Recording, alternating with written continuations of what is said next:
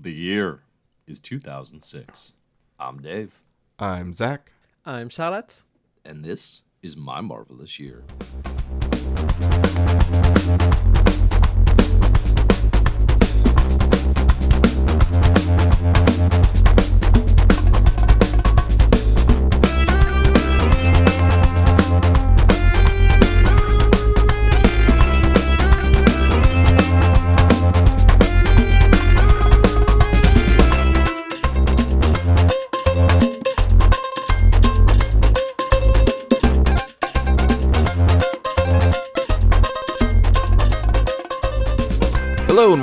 My Marvels here at the Comic Book Reading Club, where we go through the best of Marvel Comics from its origins to today. I'm Zach, your comic book. Zach, I need you to, to step up your energy like 10,000%. I, I honestly, I, did you hear my voice just squeaked? I'm Zach. yes. Yeah. Like, like Yes, step up. everybody your- heard Zach. Did you hear? Look, I just got out of bed. it's it's not fair for. Take take off the big cap, please. The little ball. Okay. Um, you're gonna have to patch that hole in your roof. You shot you shot out of bed at a 90 degree angle, shot straight through the roof. I still haven't even You taken shot off out of my- bed. so hard. You blew a hole in your roof. Rose is just left with the mess. Um, okay. Oh, poor Rose. Ugh, I'm Zach, your comic book master, and today I, Master. Master. master. Here's one I've See, you been two have after. too much energy. Um, I'm joined by Dave. too much. comic book expert, and Dave. Uh, Dave has a uh, for a podcaster an incredible top speed of six miles per hour, which he can get up to in 15 seconds, zero to six miles an hour in 15 seconds. In seconds. 15, yeah. yeah, it's uh for a podcaster that's world record setting. That's pretty good. I mean, honestly, as a podcaster, you do not have to move a lot. Um, I prefer the term entertainer, which is something that I've been called a lot Oh my god! I, Uh, wait, who called I- you that? I saw the you know you. I got an email, one of many Right, emails yeah. from a talent recruitment agency, and uh, and I shared that email with the My Marvelous Year Slack, which you can get access to by going to patreon.com slash My Always hustling. Uh-huh. always every day i'm hustling and uh, the talent management recruitment was like you know you're an influencer you're a podcaster you're a content creator boy do i love being called a content creator and uh, and they said and then he's threw in into one that i have not heard before into a valued entertainer which honestly like wow. listen it's been a big week for cedric the entertainer this is the week where Katt Williams put cedric on blast um, on Club Shay? Shay. I don't know if you've been following this saga. Nope. Um, No, any, but, no uh, idea who any with, of those people with are. Cedric down, I feel like there's a nice window for entertainers. I think Dave the Entertainer can step up here. We've got Dave Summation. We're going to be talking about here on the My Marvelous Year podcast, Fallout from House of M. We do talk comics. I haven't introduced Charlotte yet. What are you doing getting into the the meat Well, of the I, uh, you kind of like set me up to just like take To- over. to is just how go. I, is how I read I'm- those cues. I'm not No. actually on this episode. I'm just listening. So yeah, no. All right, we're also introduce me. joined by Charlotte Rainbow Bell, who is perfectly adapted as a podcaster, aka you know Darwin from Deadly Genesis. yeah, yeah, yeah. You tell a joke, she adapts immediately to laugh at that joke. You tell, you say something thoughtful, her body immediately adapts to go, hmm, yeah, and shake her head sagely. She's the perfect podcasting machine. She is incredibly Darwinsome as a podcast. host. Ooh, nice. Thank That's you. I love how you you did the usual like introducing us as like a reference to the comic, and then explicitly said, "So I'm referencing Darwin right now." I know. I just I wasn't didn't sure people would get this one. I I thought it might be a little It's pretty too obvious, my man. You think so? Okay. Zach's Alright, well. Zach's 2024 resolution is to be a lot more explicit in, No, in podcast. I, I'm fine just it being a weird. I mean, uh, Charlotte, I think our last episode I just called us like the big dogs of podcasting because one guy in like Runaways called himself a big dog, and I thought it was funny. So I'm I'm I'm okay letting the reference just sit. This time I just thought it was kind of clever, and I wanted to make sure people knew how clever I was. It's not even that clever. Um, Dave, speaking of like random emails you get because of you know that are probably My uh, yeah, just generated like automatically because of like a web scrape of your work. how, d- how dare um, you? But go on. I, I got one recently in the My Marvelous Year Gmail that was like, you know, valuable resources are hard to come by, blah blah blah. I'm so happy to find your information I found on CBH at My Marvelous Year. We published pages that say how what can you do to protect your business? How dark web monitoring protects your business. Free web hmm. scan. And I realized it's because the page that it was referencing is one where we read X Men. I don't even think we've read this one yet. No, we haven't. X Men 18, Legions of X9 in dark web tie-ins, and they just saw the word dark web Yep. on that page, and we're like, Yep. man, they must be interested in dark web. The So funny. 2023 Marvel event Dark Web Uh-huh. will trigger the Dark Web's fan bots, uh, which is is kind of glorious. Yeah. Oh my god, is yet- that what that event is? Is that what the name of that event is referencing? I didn't connect those dots until I started getting those emails. I'm not boy. gonna lie. No, because they specifically called out that post. So Yeah. uh, doing a little digging. Yeah. Um, Yeah, I'm cool. very I, I'm very popular on the dark web. I mean, I think as a Mm-hmm, as a comics entertainer. You mean you the- mean X now, right? That's now considered the, the dark web with all the, the yeah, posts that totally. happen on No, there. I'm yeah. huge. I'm huge. In, like p- people, like artists used to be huge in other countries. I'm huge on the dark web. Um, so check it out sometime. I think highly recommended. But yeah, My Love Shooters, the podcast Marine Club. We go through the history of Marvel Comics from its origins to today. Today we're kicking off 2006. We made it, guys. We made it to 2006. Um, this is this was a big year for me. I remember 2006 vividly. Uh, so in my own life, I was not yet reading comics, but I was I was aware. I, w- I was wide awake in 2006. Let me tell you. 2006. uh, I was I had just graduated high school at the beginning of this, Uh huh. uh, and uh, was oh no no before that. This was the second year. Yeah yeah. I was just kind of bumming around. In I didn't do anything cool 2006, I think I was in kindergarten, and I was Kindergarten. the only kid. I was the only kid in my classroom who knew how to read. So when the teacher was bored, she'd like let me do the reading instead. So I was reading stories to to my classmates because I was the only kid who could read. That is So so that was my similar to how this podcast has gone since you've been in Charlotte. Perfect. but we are going to be talking today about the post House of M landscape, decimation for mutant kind. Now, many of you will note decimation is not your typical Marvel event that we've been covering in the sense that there is not like a decimation one through six. Like there's hmm. not, you know, a core event series per se.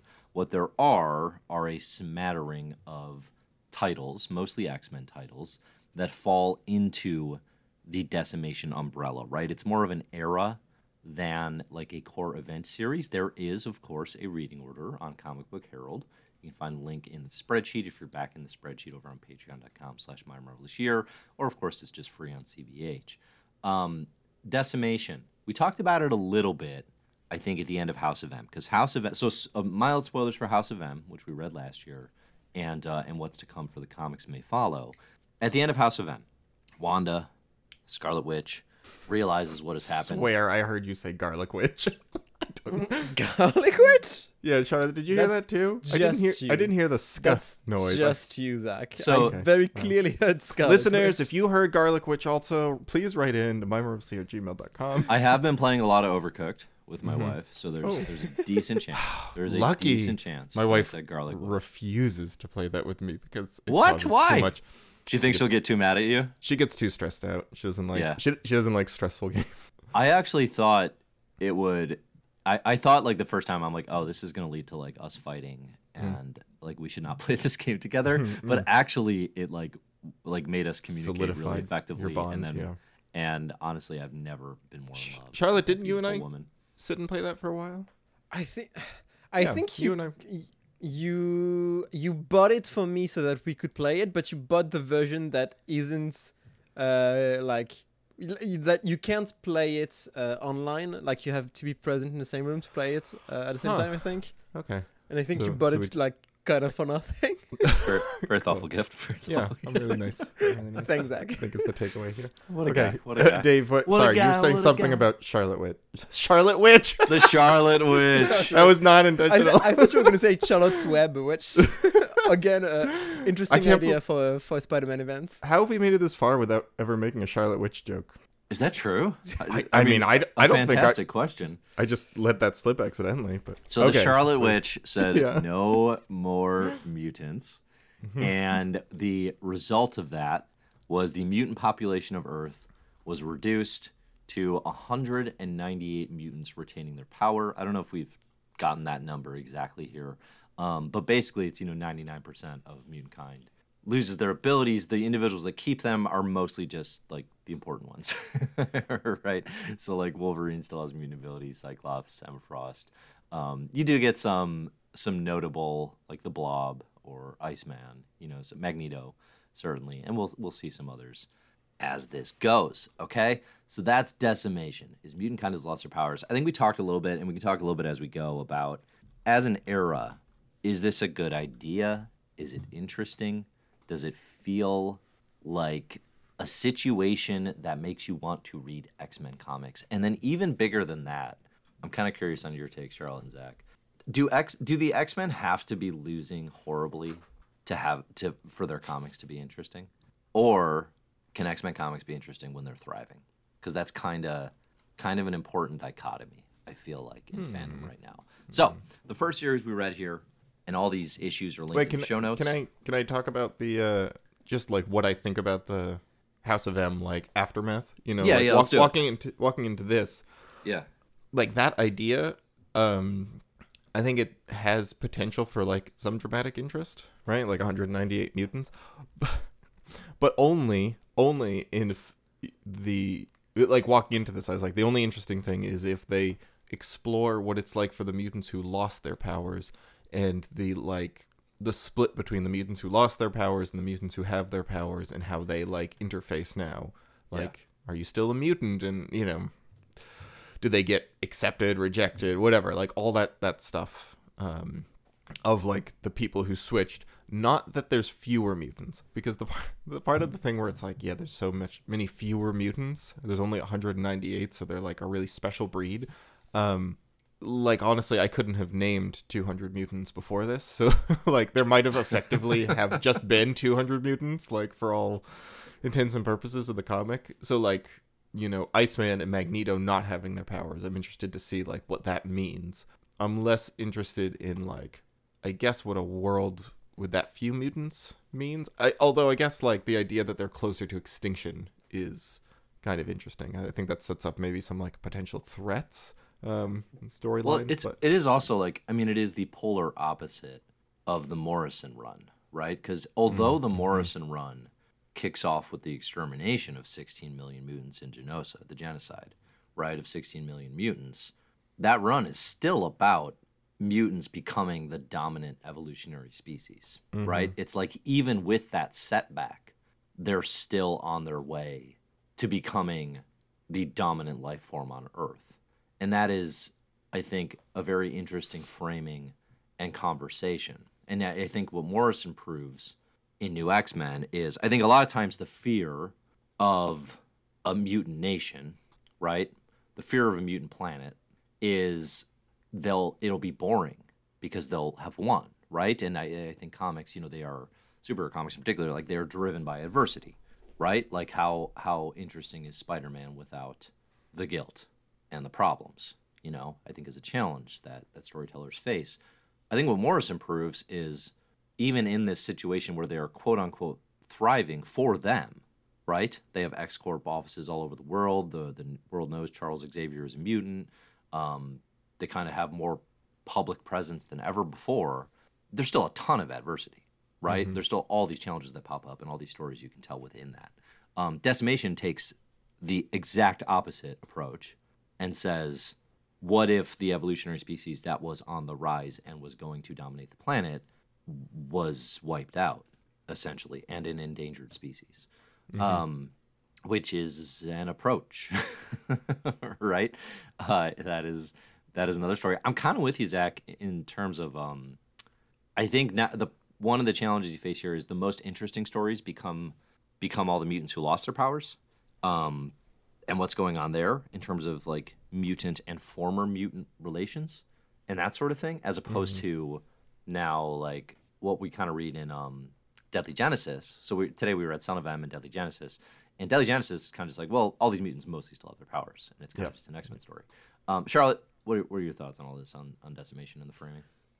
I think I think part of this is I never quite feel like and like it part of it is I know decimation like doesn't last forever. Um and I know like I That's a like long time though. Yeah, it, it does last a, a long time. Um but I feel like you wouldn't know that reading these comics. I don't know. To me, it fe- the those comics feel like if I I feel like if I'd read those comics in 2006, um, as like as like a 23 year old, I would have thought that Decimation was going to last like one year, two years, and that it would get walked back like pretty quickly. Uh-huh. I don't think I don't think these comics um, quite sell how much Decimation is actually gonna last, which makes me wonder if they actually knew how long Decimation wa- was Yeah, gonna last. sure. Because it feels like they're giving a lot of possible ways for it to be walked back with like the Inhuman uh, Quicksilver stuff. With like I don't know, it feels like there's n- there isn't quite a reason why it can't get walked back with like uh, a, a Scarlet Witch like uh, kind of power. Something like it's the Marvel universe. There's like plenty of solutions to to remedy to this. That's true, Um, but I actually kind of think Son of M with the uh, the Inhuman thing specifically underlined to me, it won't be easy. I think that like was one of the takeaways I got from that comic was the like Yeah. any shortcut to just get mutants their powers back is that. It's a shortcut and it's not going to be you know it, it's not as easy as people think. So that actually kind of reestablished to me that like oh okay this is not something that will just get hand i mean who knows? I don't i have no idea if this gets Yeah. brought- like for all i know you know walking into the krakoa era 20 or 15 years later this is still the status quo. I have no idea. So And I think you're right, Charlotte, that it's you know it's it's the Marvel universe, right? So it's like, well, of course there are eight thousand storytelling choices you can it, make. ca- it came out of nowhere right so it could you know go away out well, of that's nowhere but too. I but I, it kind of didn't though, in the sense that you know Bendis works pretty hard, successfully or not, to make Scarlet Witch uniquely powerful. Mm.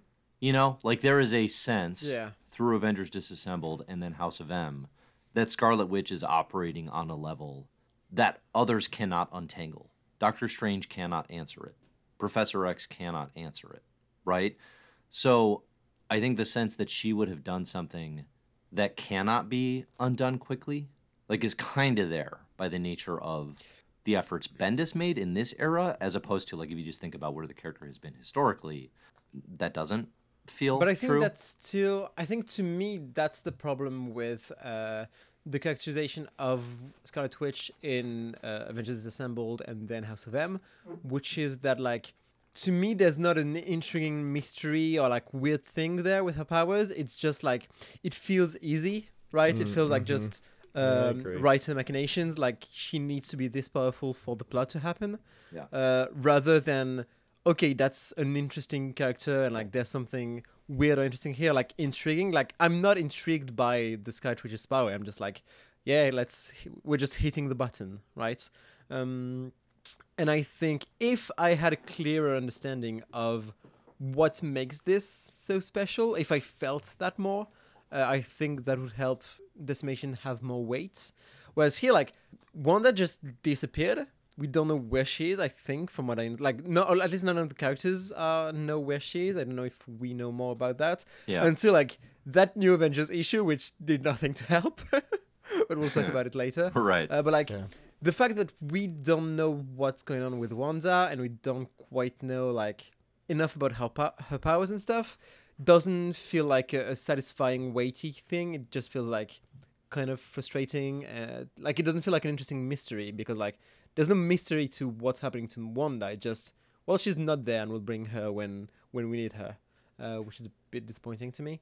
yeah. Um, as to decimation itself as an idea, um, I think I think it depends on what you're doing with with X Men. I think some writer want to do X Men as like really treating the mutant metaphor and trying to do stuff about uh, X Men as like political, social metaphor. Whether that works or not, like that's something right to try. And I think there are some who just like want to tell fun sci-fi or like superhero stories. Um, and I think, for example, like uh, Deadly Genesis, which is one of the two X Men X Men things we read for this, is more that. I don't think there's much to like um, to like mutant metaphor and social issue in that. I think it's just like superhero stuff, um, and I think it's successful as that at that. But I think decimation is an interesting thing for like I don't know. It's an interesting thing for the mutant metaphor because it plays. I think the whole thing you're saying with like are mutants only interesting if they're losing? I think is the problem with that is assuming like mutants is like one uh, kind of like um, one thing, right? One monolith. Um, and you can say like mutants are losing or they're winning. It feels like that's a thing. You can have an easier handle on what mutants are and mutants community as like a simpler thing if there are less mutants. If mutants are, as they've been like throughout Grant Morrison and stuff, uh, like a tenth of the human population, something like that, like that's something you have to reckon with, and in more than just X Men comics. Like that's a big thing for the Marvel universe, mm-hmm. and I don't think that's something you necessarily feel uh, reading other comics. I don't think like when you're reading a, a sp- random Spider-Man comic, like it doesn't feel like ten percent of the people you're seeing are mutants. It feels like if if you if you're following the truth about mutants in X Men comics, it feels like the the Marvel universe should be different, and that should be more of a central dynamic in the Marvel universe. So it feels like decimation is a good way to keep that more contained to to X Men comics specifically, and it feels like something that's like I don't know easier to treat as um, yeah I don't know it's uh, well there's a segmentation I think that yeah. you're describing right there is yeah. there's an X Men universe and there's a Marvel universe. Yeah. And X Men is often separate in a lot of ways, you know, but also a part of it. And this is a struggle, I think, that Marvel faces all through the 2000s. I mean, ironically, or maybe ironically is the wrong word, but like actually, like the Onslaught saga is kind of the like the most seamless integration of these of these two things because yeah. X Men are so popular at that point and kind of so wholly the center of Marvel that when the Onslaught saga happens, it feels like, oh, this is a Marvel Universe problem, right? Like this yeah. is a Marvel event, but it's X Men centric. And yeah. in the 2000s, that kind of that gets really shuttered aside. Like what like and even, you know, within Morrison's uh, New X-Men, right? Like when yeah.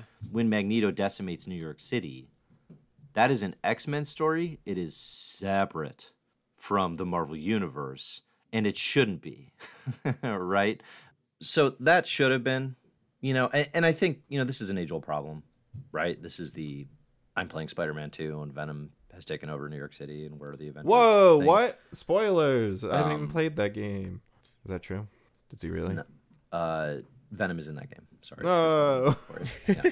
I didn't know. Uh, like, and that's it's an that's an easy suspension of disbelief thing. Uh, but I think with uh, part of the challenge that I have with decimation is like it goes so far, you know, like it's not it's not just that like Wanda wipes out mutants; it's that she makes them an endangered species, um, to the point that there are so few of them.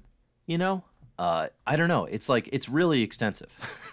it's a challenging yeah. thing to set up. Zach, I do just want to say too, like you were talking about. I think the the sort of cultural relations between you know former mutants and mutants would be interesting, you should check out the Peter David X Factor. Uh, it is in, mm. it was in the mm. original bonus round for the My Marvel Year list. It is not currently on the list. Mm. Um, Wait, it is. Oh no, that's not true. That's not true. Yeah, it is. I think. Nope, there is an episode. Never mind, I missed it. Cool. Uh, so that's coming. I think that does the most with uh, Mutant Town, which is going to be you know looking at like the actual kind of inner working because the X Men books don't really. Um, they they look at it from the X Men vantage point of how do we fix this? how do we undo, and then kind of this the relations between the X Men and this new government. So in the in the wake of House of M, a government agency one, the Office of National Emergency, they have human man sentinels that they are now sending to like monitor mutant problems, and they're not quote unquote hunting mutants. They are monitoring mutants because they are now endangered, right? Um, and you know, I think one thing we didn't read it, but if you do the decimation reading order, the, there's a House of M decimation the day after one shot. It's written by Chris Claremont, and it just kind of goes through like all the beats of all the books that are going to be in the kind of this decimation era. Um, there's some grossness to mutants losing their powers you know, that we don't touch on. I think that stuff is like, it's at least unique um, in terms of like Yeah. th- uh, sort of a global impact of all mutants at once losing their abilities. You know, uh, so let let's talk about the actual books that we we dug into. I mean, I just wanted to say, like, it's at least it's uh, an interesting twist to the place of mutants uh, in the Marvel universe in a way that we haven't seen before, right? Like, it feels like a, I don't, it feels like a Krakoa level uh, change in dynamics between mutants and the rest of the world, and I feel like that doesn't happen many times in the Marvel universe. So it feels like it feels like it should have big repercussions in that sense, and feel like it should be felt throughout in that sense. And I feel like, and part of it is like we only read two series of Decimation so far, so it's hard to know really how much it matters, and it's felt throughout the line. Uh, but I don't think it's felt in these comics specifically as much as it feels like it should or it deserves to. I uh S- Son of M is the first one we read and starting it out being like okay it's going to be dealing with Quicksilver of all people losing his powers. I was like all right, well this doesn't sound that interesting to me. Quicksilver comic. I really like House of M or Son of M is a follow-up to House of M. yeah, I actually think like this comic really established this status quo as something that like has some interest for me. Um, you know, like I think well, actually, first thing, the very first thing I need to point out. How fast would you have said Quicksilver is? Yeah. reading this comic. doesn't doesn't this put an actual miles per hour to it? It puts it to him, and it's so it's like you know, it's literally like it's what a decent car can do. like it, zero to sixty in seven seconds, which is like yeah, it's pretty. It's a pretty fast car. It's a pretty fast car. Top speed of almost 220 miles per hour. I would have said faster. Um, yeah, I would have yeah. too. I, I- doesn't he stop bullets sometimes? Like Yeah, zero I know to he's not six- quite the Flash, but like, he, he Yeah. like should be faster. Yeah. Yeah, I thought that was really funny. Like it only takes me seven seconds to get up as fast as like like some cars will like a Tesla will beat him. Well, I feel like that's really funny. Yeah, I don't feel like that tracks, and I don't think that's like No, that. no. Bec- I don't think that becomes like a, a Marvel Universe truth because I don't think like if you compare to st- to stuff that has happened in co- happened Yeah, in comics, no, of I feel course, like that course. that doesn't track. I do uh, thought kind of was- like the idea weird of number. Quicksilver being like like normal speedster fast. You know, like like tangent like understandable fast, right? Like you can put mm-hmm. him in in a race with a car and it's kind of interesting. I kind of prefer that to like, you know, like yeah, yeah, the Flash where it's like, yeah, I can run through walls and through time. Like cuz mm-hmm. that's like, you know, incomprehensible. Yeah. Um I ki- there's a tactile nature to that that I actually kind of like. I'm with you Zach though on this book is so much better than I remember it being. It's so mm-hmm. much more interesting than I, I feel like it has any right to be. frankly. totally. Um, because you know we talked about the end of House of M, like it doesn't. You know the twist is it wasn't Magneto's plot to get everything he ever wanted to use wanted to do that. It was kind of Pietro, not kind of. It was Pietro nudging Wanda in that direction, right? So it's Wanda's powers, but it's Pietro. It's Quicksilver is the one who's kind of quote unquote masterminding it. And Son of M leans into Pietro's supervillain arc, you know, um, which I do think works. I actually think it, it actually like it makes House of M better retroactively, which is a really uh, a difficult thing to achieve, you know, in terms of building. And it also like it leans into some of like the most pressing follow-ups, which is okay, Quicksilver made this happen.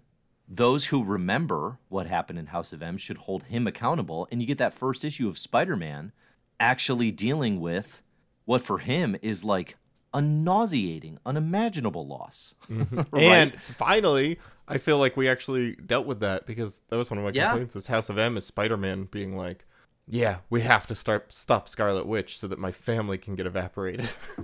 you know, like him just being on board, Right. Uh, and you know, not not really feeling this. Yeah, I feel like this actually, you know, is in response to that. Like we have to actually make. Someone has to have one scene at least of Spider-Man being like, "I can't cope," yeah, no, it- it's a strange. A- and he actually goes through what Scarlet Witch does. It's really funny. It's the identical thing that Scarlet Witch does that sends her over the edge, which is I had imaginary children and then they were taken away from me. Uh, Oh, I never made that parallel. Oh, that's yeah, an interesting that's connection. Um, Yeah. yeah, but Peter Parker. He's, You know what? That's all the tough. ammunition you need as a Wanda fan to to point out the inherent bias in Marvel Comics, isn't it? Oh, you know? I thought it. I thought it really damned Wanda because it was just like, look how weak-willed she is compared to Spider-Man. Right, right. Classic weak-willed Wanda. No, Mm-hmm. I mean it's like Peter went through the exact same thing, but he's okay.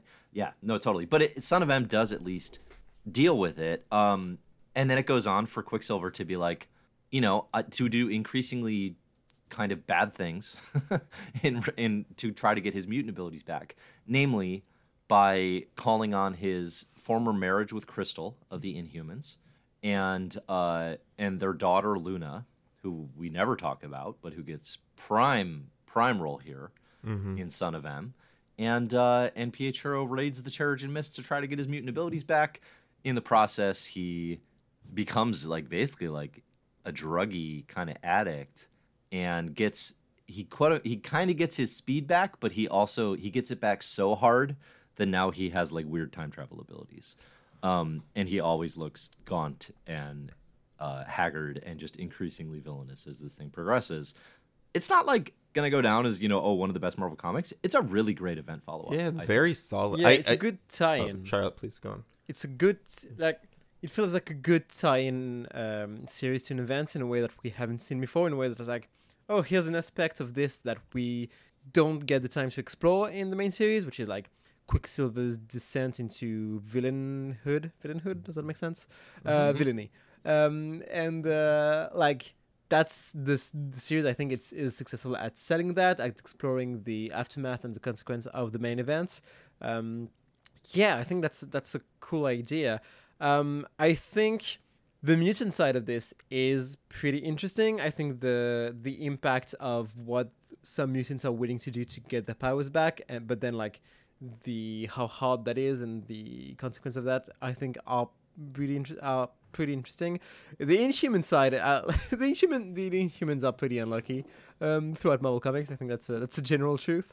Um, yeah I like the inhuman politics stuff that's going on in this is like I couldn't care less, and I don't think it makes I really- sense or is particularly Oh. I really liked it. I think it. I think it kind Yeah? of. It's one of the things I really liked about this comic is that I think it didn't. It didn't feel like being like like it was running in place. Just being like I'm not going to actually like make some moves during just like a tie-in to House of M. It felt like it was actually like all right. I'm going to push the Inhumans forward. I'm going to do something with them. I'm going to like it. I, I think this comic I think could have been really easily a story that left the same exact place where it started. You know. Yeah. Uh, and it really dived in on like a lot of specific stuff. Like it really got into details about Quicksilver and the Inhumans and Luna. Like it built a bunch of relationships. It built a bunch of new information about the Inhumans. I really liked the aspect of um, you know, there's this one Inhuman, can't remember his name, but he like basically assists Quicksilver in stealing the like the crystals that create the Terrigen mists, which is gonna like mean that the Terrigen mists don't work for decades or something. And he gets found out, and Black Bolt is questioning him, and he's like, "We've gotten, you know, like we've ceased to evolve. We've gotten weak, uh, and you need to be like, you know, pushing us forward through adversity." And so I made us like I put us in a situation where we have to fight again yeah um, which make which is you know the core of our society. It makes us better by like fighting, and if we're like soft Yeah. and weak and safe, then we're not going to evolve anymore and become stagnant. Like, and that's just like a little side part. I think Pietro losing his abilities and not being able to cope is really good. And then like I mean, as the- as the world's the biggest mutants. Lee Jenkins and humans heads on the Yeah. planet, Yeah. um, I, we like we like inhuman politics. you know, I think I think we're on record this house? as uh, in this in house, this house we stand. In this house, we for- stand in human politics. I mean, truly though, I actually, I, I think because otherwise, what happens is they are just reduced to a cool dog and a powerful yeah. guy who won't talk. great dog. like cameos in things. You know what I mean? Like I Yeah. think the thing that makes the Inhumans interesting, separate from mutants, is they are like an actual society. You know, and I think like mutants at this point in time are not a community, right? They are a Yeah. scattered, you know, sect of of the Marvel universe, but there's not overlying rule, there's not government, there's not I mean, I guess there there should be mutant politics, but like, what are they? Who's driving them? You know, um, and I think with Inhumans, it's like you kind of get that because they are this nation unto themselves. They they are closer to Wakanda in that regard. Um, so I, yes, I do like that stuff, and I think you know to your point, Zach, about like it so easily could have just been the Quicksilver thing, and kind of finishing where it started, and it's actually build it. Like like I don't know that it all works, but like it is building to a thing, like it is Yeah. building to not just be a House of M follow up where we deal with Quicksilver's villainy, which I think it does very successfully, but it's using that as a jumping off point to set the stage for an Inhumans Earth war that mm-hmm. like it, it takes you by surprise, I think, because it's or it takes me by surprise because it's like it's not that's not what this comic is Yeah, right. until Yeah, yeah. suddenly it gets there, you know, Yeah. because you think it's just like Pietro steals the Terrigen Mist, it's the hallowed ground of the Inhumans. You think it's going to be the Inhumans just being like F. Pietro and they're hunting him, but it's like his actions then actually lead the Inhumans to, you know, invade territories and be hunted by the military and for Black Bolt to have to fight them back. And like all of a sudden now, Pietro's selfishness is driving like like massive uh, conflict on a on a political scale on Earth. It's kind of cool. I don't. Yeah. This this book didn't need to be that. Um, and I I actually Well, it did need that to is. if you wanted it to be interesting and read. I mean, this is the Well, thing. yeah, sure. In any miniseries, I mean, the the biggest complaint that I have about most miniseries is it feels like the uh, the the writers are like kind of afraid to to like hone in on something too specific. Feels like they they kind of want to like you know don't want to leave a mark. It's not even about like making big story changes necessarily to me. It's just about like making character decisions where it's like yeah, I kind of feel like Pietro is a specific guy here, right? Like he's not kind of just a stand-in for like a mutant who lost his powers, like and he's not just here because he's the villain of House of M because I actually think that's not talked about. Like I had forgotten that until like three or four issues into this, and then I was like, oh yeah, that's right. He was the one who kind of pushed all this. Um, it's just that he has like a specific personality here, right? Like him seeing what he's doing and like making choices step by step to like to the point where he kills an inhuman, but you actually kind of see the like gradual process from him going to like begging and being desperate to then being okay with murdering one to then justifying it and giving the um the Terrigen crystals to the other mutants and then like doubling down on that and doubling down on that and now he's on the run with the crystals like I think it's a really nice gradual like arc um with him while also being like there's a bunch of relationships at play. I feel like I got understood him and Crystal a little bit more. Uh, at least you know their place now. Anyway, yeah, cool comic. Uh, David Hine wrote this. I don't know him. I know I just looked it up. Bulletproof Coffin is a comic you recommend, Dave. Um, Yeah, besides- kind of miscast in the Marvel universe. Um, I think Hine's is incredibly thoughtful, interesting writer who is. It, it works well, I think, when it works, like Son of M, and then you know the next thing we're going to get to is Silent War, which comes next year. Um, and it- they're a good fit for what they're trying to do. It's it doesn't it miscast in the sense that like it doesn't feel like other superhero comics, which you know sometimes is nice, right? It's a nice little breath of fresh air. Um, I love Hine's work with Shaky Kane on Bulletproof Coffin. If you like um, kind of different slants on superhero comics and comics within comics, Bulletproof Coffin are some of my favorite comics straight up of all time. So I do recommend those. But yeah, I mean, you're not going to see a boatload of David Hine's stuff beyond this era, I don't think. So In if you're the, enjoying uh, it, you know, we're the going to read more. pencils, pencils are really good too. Roy Allen Martinez does the uh, the penciling here. Yeah, I thought uh, I think cool. the art of this era can really great. Um, me, I, I think there's a lot of like we're like in like a post like Marc Silvestri, Jim Lee wannabe digital painting not quite figured out era. a lot of a lot of artists- rotoscoping for sure. well, like- and there's also like there's not like David Finch steps in as like the guy on Avengers, and you have obviously we're the Bryan Hitch era now as well. Mm-hmm. But it's kind of like if you're looking at Marvel in 2005, six, and you're like, who are their go-to superstars? They're kind of building that back up. They don't really have it yet. Um, You know, I think Steve Epting probably on Captain America. Obviously, got leave on Daredevil. It's not like there aren't great artists working right now.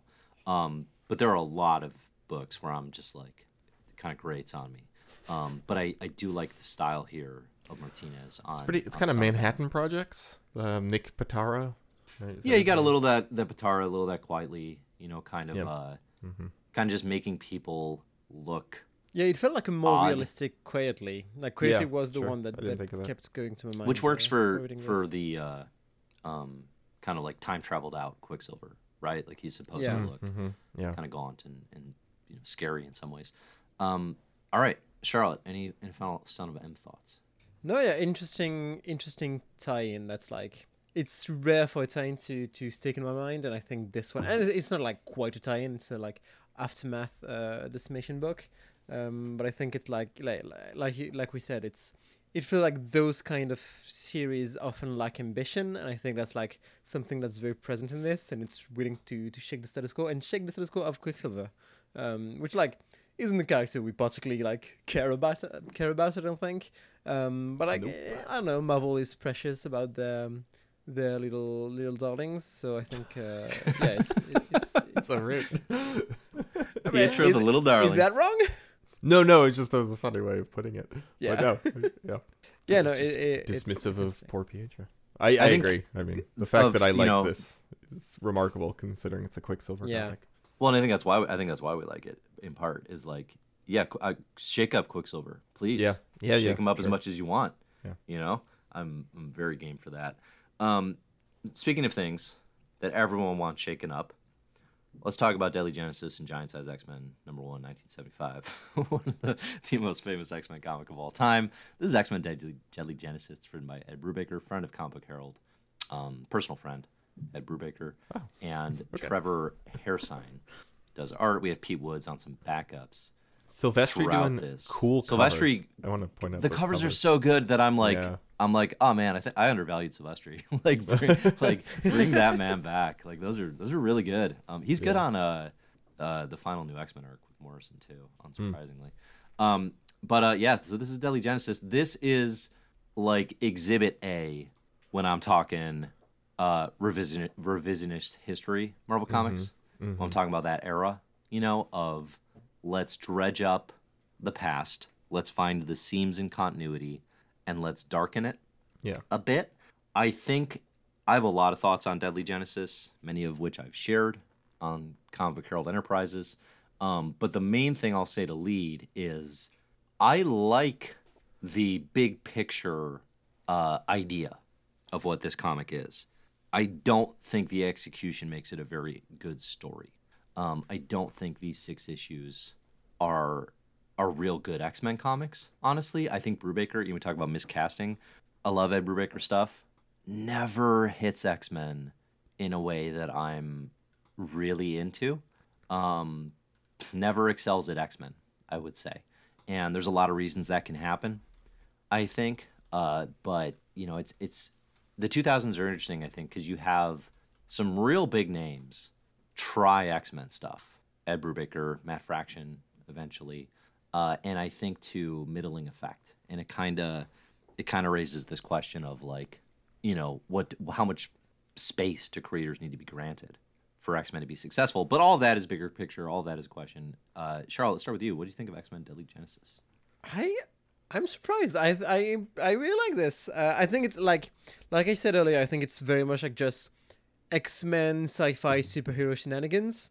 Um, like there's not much like social, uh, social or political stuff uh, uh, in in line with like myth metaphor stuff.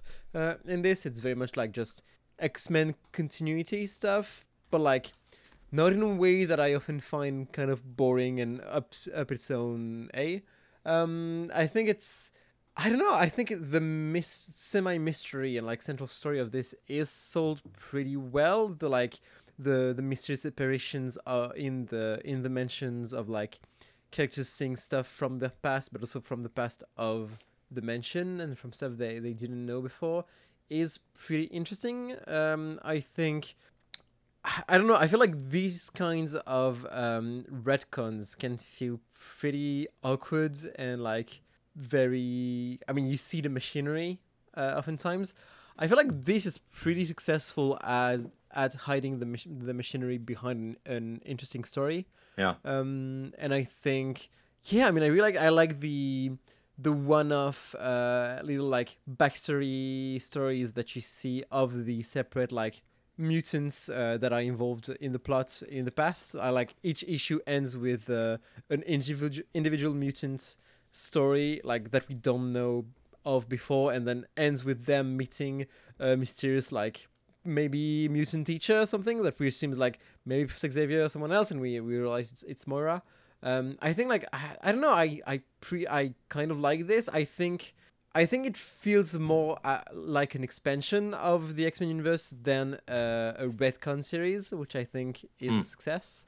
Um, and yeah, I don't know the the central central story works for me, and I think the I don't know. I think there's two things going on here. I think one is the, the secret history of the X Men and adding uh, a few new characters to to that world, and then the the damnation of Professor Xavier. But even that, like, I don't. I, I think the comic feels like it thinks it's a new thing, and I don't. Maybe it's just like because of my prior opinion of Professor Xavier from like later stuff. It doesn't feel like it's a new thing. It feels like yeah, we, we're damning Professor Xavier. That's not. That's I don't think we've ever seen anything that he's done like this bad. You know, like yeah, not. I feel like this it's bad. been tiptoeing around. I think this is like Yeah. the r- first thing where we're really like, oh, he did something extremely like Yeah. unethical. you know, like um Yeah, I don't know. I think it's. I think it sells it pretty well. Because even Uh, even when he gets taken over as onslaught, there's that sort of like, oh, you were possessed; it wasn't your mm-hmm. fault. Yeah, yeah, out, yeah, yeah, yeah. you know, of that, which is like, because he's been he's been a literal supervillain multiple times, where like he loses himself, and but that's all. Including in kind the '60s, like that issue where it's like his shadow self. Yeah, yeah. Shadow self goes after the X Men. Right. No, like he's haunted them before, but that's all like your powers got out of control, which I feel like mutants are kind of like understanding of, you know? Whereas this is you made choices when you were supposed to be, when we trusted you, when you were yourself. Um, I think Zach's right. I think it's the most damning, although certainly it's in the water. I mean, Whedon and Cassaday do a very similar thing in the Danger arc of Astonishing X Men, where Professor yeah, X yeah. knowingly, you know, um, traps a sent- sentient alien Shi'ar technology, uh, which is pretty pretty reprehensible as well. I mean, Kitty Pryde says Professor is a jerk in you know 1985, 1986. Like it's not a secret, um, but But that's not for like mind wiping uh, relatives out of each other's head. like fans, right? Exactly. or like getting a bunch of kids killed. Uh, yeah, yeah, like this was, is hubris. this is right? definitely yeah, it's definitely cementing uh, a darkness that was not textual. Yeah. I think in a lot of ways. Uh, Zach, what do you think? I, I think I really like all the um the the retcon stuff, you know, or the not retcon, you know, just the kind of like revisiting and you know fleshing out like a previous event with more uh, more detail and more you know kind of I guess like a darker modern view. And we've had a, a couple looks at this lately, like we just talked about that with Bucky, like rewriting the '40s Captain America comics. I think this is like pretty successful, not quite as successful as like Sins Past, for example. Um, and Oh boy. doing something like that. Do you actually uh, like Sins Past more than this? No, Serious no, no, no, no, definitely not. Um, Yeah? No, this is I. Well, hmm, hmm.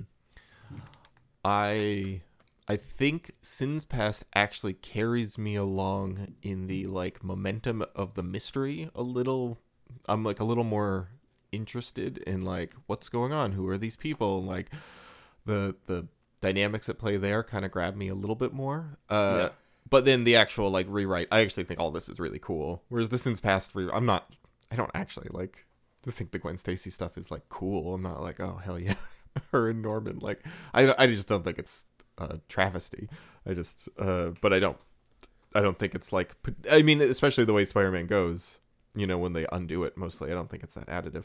Um, this seems like it has tons of potential for being like very additive to a bunch of relationships and Yeah. adding a new character. The my the the downside of this, and I think you're kind of talking about this, Dave. I think it comes across as a little schematic um, in how it reveals this. It feels a little artificial in its pacing.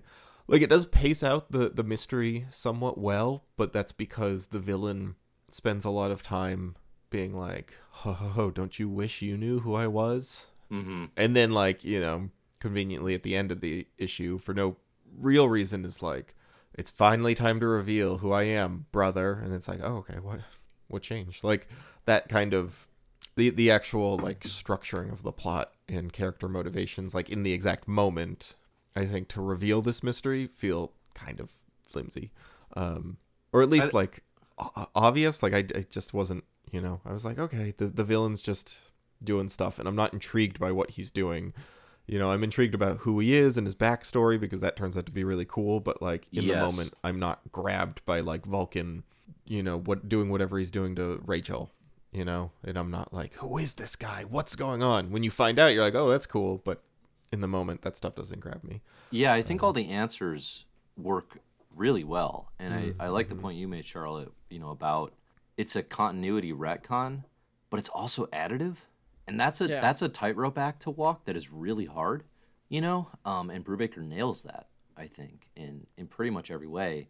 But yeah, Zach, I mean that that's exactly it. I think Vulcan as a villain, the mystery is intriguing, but you also just have this super powered mustachio twirling individual with these really hollowed out sort of at least until the like the motivation's there by the end right um but just kind of the the actions and just kind of the decisions are all strange and not really poor, uh, not really executed um with in a lot of detail like for example like him killing banshee um, is a big moment in in the second or third arc. Banshee. So everyone in the beginning of this, they're seeing like ghosts of the past, which I'm still like, honestly, I, I didn't reread this closely. How, how, how are they seeing ghosts? i don't know i does just that come read, it, from? I just read Darwin- it yesterday so and i was Darwin is Darwin's trying to remind them. somehow surviving in uh, Vulcan's body, like that he adapted to being part of his conscious, conscious consciousness to survive. Yeah. and I think he's using Vulcan's powers to to do that uh, in some way. I don't exactly remember how. yeah, yeah.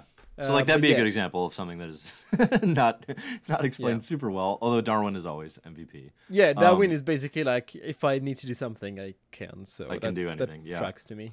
So Oh, um, Banshee wait, wait. sees What? I, I, oh, sorry. Yeah, yeah. Please go on. Let finish your point. I just got excited about something. Banshee sees Ghosts of Moira, and uh, which I have the same experience just yeah. every night. Oh my gosh! And uh, so he sees Ghosts of Moira. By the way, have you ever seen a more buxom Moira than that Ah, Hellfire the, scene? the Hellfire Moira. frost- I was. Yeah. boob job Moira. Okay. Shouts to Moira. Um, so, uh, so Banshee seeing ghosts of her, he finds these tapes of her, you know, confessing basically like Professor X is the most, the most devious bastard in New York City, right? I think as, as. Moira would say. Nice reference. Wait, oh, that was Moira. Okay. yeah. Shocking. And so Banshee gets on a plane. He's like, I got to tell the X Men. Only way to do it is to fly to the X Men, not use one of the many advanced technologies of Zoom that they have in 2005. But on the flight, there's another plane going to pra- crash into a plane, which post 9 11 landscape too soon, Ed. Um, Banshee jumps out. He tries to sonic blast the plane. It doesn't work. He explodes. Banshee dies.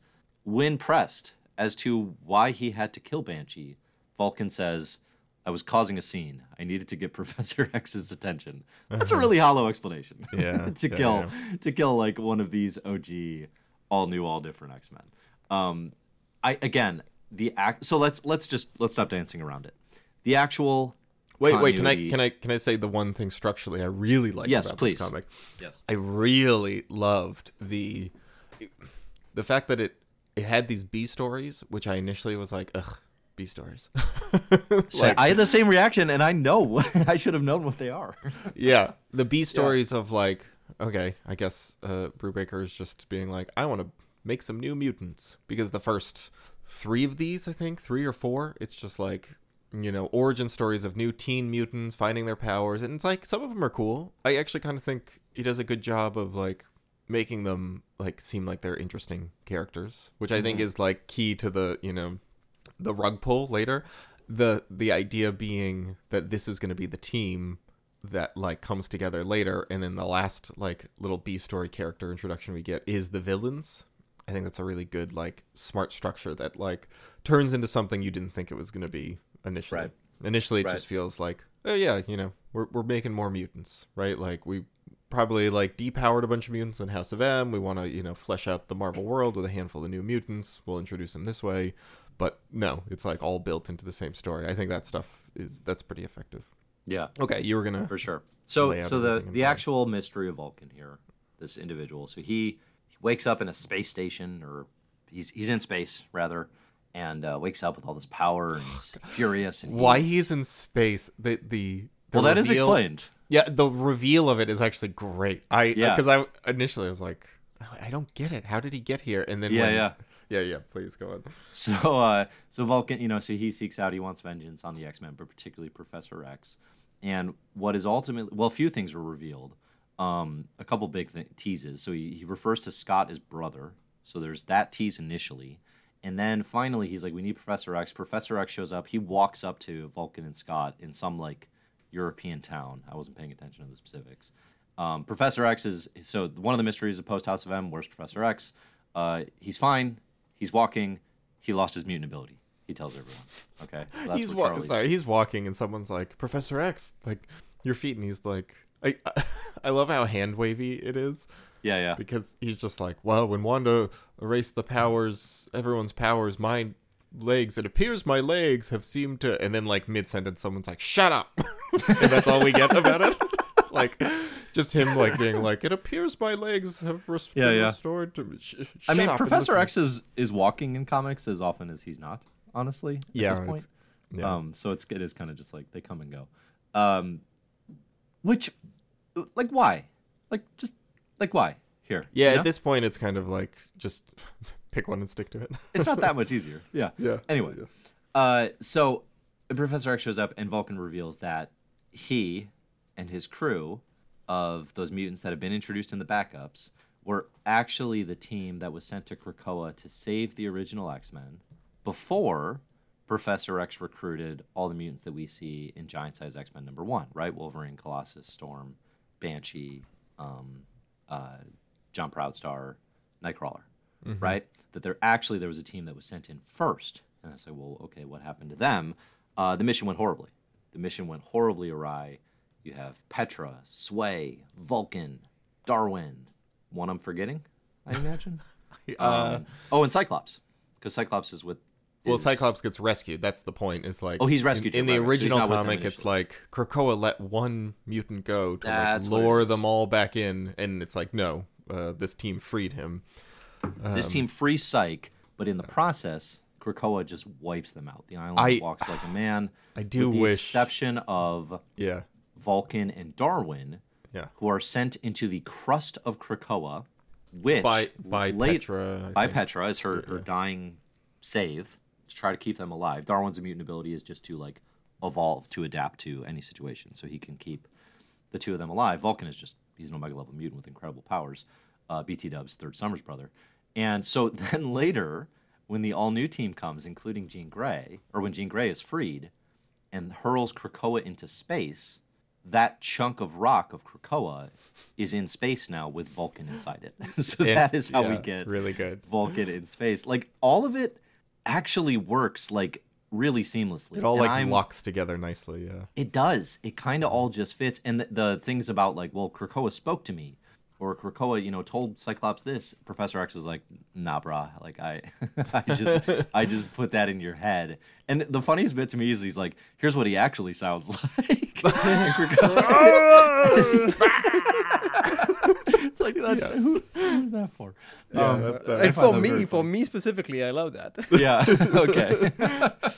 yeah. I agree. Uh, so Yeah. that and then and then on top of all that, on top of all that madness, uh, Cyclops remembers that his brother, that he just met, rescued him, and then was promptly killed with this team of X Men, and uh, and Professor X, rather than leave him with that knowledge and the trauma of that, wipes his memory of the entire affair and of Gabe Summers, his his second brother, but the third Summers brother.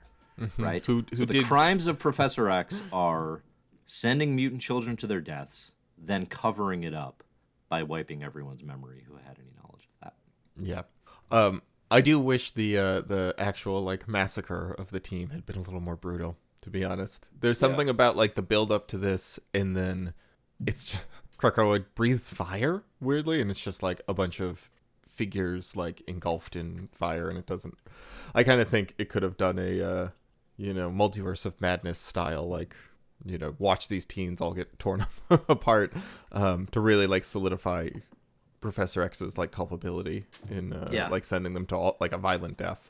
Like Um, how how not ready they were too. Yeah, we get one shot of like yeah, one of them, the the one who shifts time, um, getting like blasted in half. But yeah, anyway, uh, yeah, all that stuff is good. I think it's you know what? Actually, I read this comic years ago, um, as part of some X Men reading order that I'd found online. It- you know, my mistake for not going to Comic Book Herald. I went to some lesser comic book reading thing, and it was like read X Men number one. And then read it like start it starts you with this Oh, one. did it do? So if you do the like chronological chronology of this Yeah, team, oh, yeah, yeah, that's an insane way to read the story. yeah, yeah. It was like it is that. It was like X Men. X Men Year One, right, or whatever that one. Oh my gosh, yeah, no, Yeah. no, no, no. Um. So I had read this in the past. Um. But Generally mostly- speaking, yeah, release order trumps, um, like chronological, like like like, inserting chronology. retroactive, Yeah. yeah, chronology. Like oh, even like totally. That's a crazy even like way to do it. Claremont's, you know, retroactive classic X Men. You can read those alongside the Claremont read, I think. Um, but they're kind of cool to go back when you know it all and I you know and you have the the info. I think. I agree. Um, yeah. I don't know. That's just like that's the they were written with the the assumption or the hope that readers would also have that context. You get like Mister Sinister showing up on like Claremont's sixth issue in like 1976 or something, right? And it's like If Mr. you do the Sinister- classic X Men, if you just started with class yeah yeah right Yeah, if you read the classic x-men there's like hints of mr sinister way or like literally like 13 years before he premieres in the comics Uh-huh. something like that Uh huh. And I, So, I like, think something like that is cooler to know. Oh, he a- was there the whole the time Yeah, yeah, after the fact. I think. yep i agree Yeah. yeah the, the chronological reading stuff is always kind of odd to me because it's like all this is built in to be like you're a fan who knows the history of these characters and now like the fun is in the retcon it is not just the fun is in like the straight telling of it you know what i mean like um like Yeah. there's a enjoyment in like having things reshuffled um that you are missing out on if you're just like I read Giant Size X-Men and then I immediately read this right Right. the, the intervening years and the history of this event being built up in your mind um Well, it's like if you wanted to. Certainly, this comic is playing the game where it's like if you want to go reread Giant Size X Men number one and see how the pieces fit, we Mm-hmm. are encouraging you to do so. Um, but you don't have to. you can rely on your memory. You know that's that's for the diehards. Yeah. Um, and I I do think again like I'm not. I'm actually so like where I was talking about this. Okay, this is Exhibit A in revisionist history. I think it's a pretty good exhibit, right? At least as like ideas go, and kind of, and I think Bucky is too, right? I think Brubaker is very good at Yeah. this, um, at least as how to how to do revisionist history without disturbing lots of things, you know, um, how to do it in a way that is about what you can do after the fact, as opposed to just revising the history. You know, I think is it like like sins past. You know, the one thing that even you admitted, Zach, was like, well, they don't go on to do anything with this. yeah So Well, the that's a- problem, yeah, which is which is a bad choice that they made in your view, right? But it's like they they don't. The exercise is about changing the past. It's not about adding to that past so that you can do cooler things in the future. Mm-hmm. Um, and I think Brubaker does understand that because at the end of this too, so the one of the wrinkles with Gabe, the third Summers brother, is not only is it revealed I he's the thought you third Summers brother. Gabe from Sins Past, and I was like, there are there are some cool. ring- Remember? Well, What's that's his that name? is one of the editorial mandates at this time. Is if you do a retcon, you have to You have to include a Gabe. the Gabe mandate. yeah, yeah. Um, well, the Jim Shooter famously had the no Gabes mandate in the 1980s. so they so they've updated it. One of your better jokes ever. Oh, thank you. That's really good. times. Um, I've lost where I was going. Oh, Gabe Summers, the third Summers brother. He's uh he's an alien baby. He was born uh Yeah. he was born after the Summers parents, Corsair and poor Mama Summers, were taken prisoner by D'Ken and the Shi'ar. Um, the mother was she sexually assaulted. Is that textual in this? No, I think it was. Not in this, well, I mean, but- she was. Or is she just pregnant? She just had a baby cut out of her. She was murdered. She's assaulted and murdered for sure. Yeah. I just can't remember whose baby it is. Um, no, it's, it's Corsairs. It's Corsairs. It's Yeah. Corsairs. Yeah. okay. They okay, were- So yeah. she's pregnant. D'Ken steals the baby. and then kills puts the it in a, a mom vat and puts it in real a- quick. Yeah, puts it in a grown vat. Grow so quick, that's yeah. that's how Gabe is uh, is so close in age to Alex. I guess. Uh, which is honestly something I absolutely never would have considered. I don't understand why they thought like we would be like these two brothers are similar ages. What is that like? Couldn't That one is see that one's the- it's funny because it's probably the least necessary as continuity I can't go, imagine why. but it also sets up the most for what you can for where It's also because they're going. they're all just roughly you know twenty five to thirty five, right? Like there's there's a good decade of Yeah, yeah. range that Cyclops could be. So like slot him in anywhere there. It doesn't matter. Like that that was definitely like I feel like you were slightly trying to get ahead of like the nerds who were like, well, actually, the, you know, he couldn't have been that old or something. I don't know. I couldn't Uh-huh. wrap my head around why this felt necessary, but it's just a quick. It's like two panels. As as always, I had forgotten Havoc was even there. Um, which yeah, is just yeah. Well, so did everyone else. Yeah. State of reading when he's in the room. Uh, what are we missing, Charlotte? What what else was big? What else was important? Things you liked from Deadly Genesis?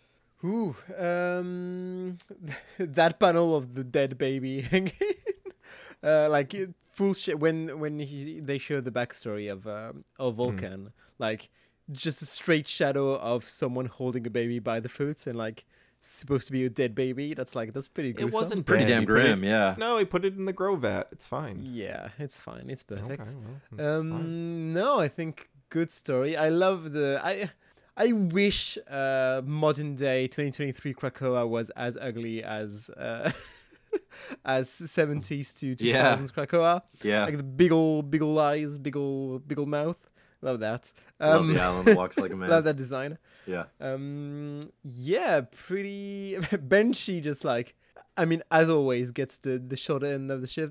Uh, short end of the what stick? short end What's of the- the short end of the shit. Yep. Not sure what the actual expression is. Um, like Short end. no fanfare to for for poor poor poor Sean Cassidy. Uh, he just just. I mean, Am I the two only one who thought that death was like, l- like it didn't hit at all? It also it didn't quite make sense because nothing. I didn't quite understand what was happening. It was like, um, he's on Well, a it's like he flies out there to stop the jet, and is like, it's like his powers just don't do anything. Yeah, he he the jet is coming towards him, and then there's just a panel of him going, "Uh oh." Oh, oh, it's like the jet yeah. is about to hit him, but like I don't know it's- it's why. weird. It's, visually was confusing, but also it was like then viewed by Nightcrawler and Logan were on the ground viewing the explosion in the sky, and then I was like, well, then who was flying the Blackbird? Because they were just the ones flying the Blackbird. Is the So Blackbird is- really there, or is Vulcan manifesting? A well, fake they were. I mean, Logan and It Nightcrawler was- were just flying the stolen. Blackbird. Blackbird gets stolen. Yeah. Yeah, okay. Does it? It's it's very confusing. Yeah, yeah So- who cares? Um, Yeah. this, honestly, no. Uh, uh, one thing: since when is the Hellfire Club a strip club? And since when? What? Wh- where did that come from? That's like that was a weird from right here, wrinkle. really cool. I've never seen Emma pole dancing in the Hellfire Club before. Yeah, that was This- weird. Um, I think the Hellfire Club is kind of just whatever you want it to be sexually. Mm-hmm. Yeah. So that that actually did. It's weird how like like that feels like it diminishes the Hellfire Club. It's like no, it's weirder and kinkier Yeah. than that. You yeah, know? it feels it feels like I don't know. It feels f- funnier, like more fun if it's like no, it's an actual like very like high end like uh, club for for rich people, uh, weird rich people, but like the king stuff is very underlined, right? Rather than it being just straight up a strip club, like that's that feels. I don't know. it feels more Um, maybe not nasty, but feels I, did, easier. I didn't have any problem with it because I'm sex positive, but you know it's just that's just me. That's just who you so are. So I am. Yeah. So am I. So I think uh, Emma should be able to wear any clothes she she wants to, even outside of a strip club uh, context. I don't. It just feels. I, I don't know. Like Emma's Emma's backstory is very weird because it's like there's the Brian K. Is it Brian K. Like the the Teen Emma miniseries. I think it's no, it's not Kevin- BKV. it's not it's, BKV. I don't know uh, who it is. Those are different, different Uh, characters. I can't think of it right now. With the Greg Horn that- covers, yeah, I know what you're talking about. Yeah, that was a weird series, but then like I, I always thought like she joined the uh, Hellfire Club like as the White Queen, right? Or like as a similar level of thing. No, she joined it no, there's as a there's, stripper. there's old Claremont stuff that she comes in as like I don't know, yeah, on a subservient level. She Uh, does yeah. like and she comes in subservient to like way to the Shaw, top. for Yeah. example, and then like like she's not always in control, right? She's like Yeah. like the rise to owning Shaw Yeah. is a progression that happens over time. Yep. Um, and, and honestly, some of that is even more recent probably than than some folks realize because it I feel like from the 2000s on, it just feels like Emma's in control, you know. Um, so yeah, I don't I don't necessarily have a problem with her like like a story about like her working her way up or something. I just don't feel like this backup achieves that. Um, it also, I mean, why is that backup in this comic? Do we know? It's Oh boy, uh, nope. right? Like, what do we? Yeah. What does that get us? It's like vaguely Xavier and uh, Moira like going to different mutants for I don't yeah it, it's Because the It backup's about very- Vulcan's teammates. Makes sense, and are kind yeah, of and it's like she turns them down, so it's like here's one member that they asked. they tried to get Emma on that Sure. team and didn't. I guess that's I guess so. that's the story there. That's a weird wrinkle. Yeah. Okay. Yep. Yeah, I don't know. Um, again, uh, you know what? It, it's the art is drawn so strange that I didn't get the like the Greg Horn cover effect. Like Emma's got such weird scraggly ribs in this. Like I, I think it would be very hard to be horny. I I think Pete comic. Woods is a really poor fit for those uh for those sequences. Hmm. Honestly, um, I don't like firing shots at an artist whose body of work that I don't really know because Pete Woods is definitely a name that I know and I'm sure I've read more of their stuff and enjoyed it. But I thought on this particular sequence it was a it it, it didn't look good. Um, I mean, listen, you're drawing a you're drawing a Hellfire Club like strip scene. And these comics are like the farthest thing from sexy. I thought. think an aspect of this I did think is funny, although I you know don't know if I need to see it carried through. Is that the like the bouncers at the Hellfire Club are also still wearing the like the powdered wig and the you know sure, yeah. the old fancy turn of the like 16th century uh, clothing, but that's just like the bouncer. Like one of them goes "Yo" to Emma Frost when she's like yeah. leaving her shift early. A guy in a powdered wig, which I think is really funny. Um, yeah, I know we're talking a lot about this one. Can we can we talk about Well, Avengers? so let's. Where does this leave us? This leaves us with Professor X returns. Cyclops tells him, "Don't like what you did. You're not welcome here." Professor X says, "This is literally my house," and Cyclops says, "Get out." well, no, you know what? great. Good, good moment. I actually really liked this moment Yeah. because he, Cyclops, goes like right for the throat. Like you can Yeah. tell, Cyclops is upset because he's like, "You can't live here anymore. You need to leave." And Professor X, like you said, is like, "No, I live here. This is my place." And he was like, "No, you don't belong here. You're not a mutant anymore." yeah, that's brutal. That is Yeah. that's very nasty. Um, I think that that really works, and that is also one of the things of like post House of M that I think's kind of interesting. Um, You know that that dynamic between the like the used to be's and like are they still considered mutants? I think this was more just being used like Cyclops wielding it as a you know bludgeon against Professor X in that moment. But like I am interested in seeing like how X mutants would be treated in general. Oh, can I point something else out? Um, I felt like we never visited Genosha, the mutant, you know, nation, island, city, Uh-huh. um, before. I don't know if we ever like visited it before Grant Morrison wiped it out in New X Men. Like to me, crazy, crazy, but okay.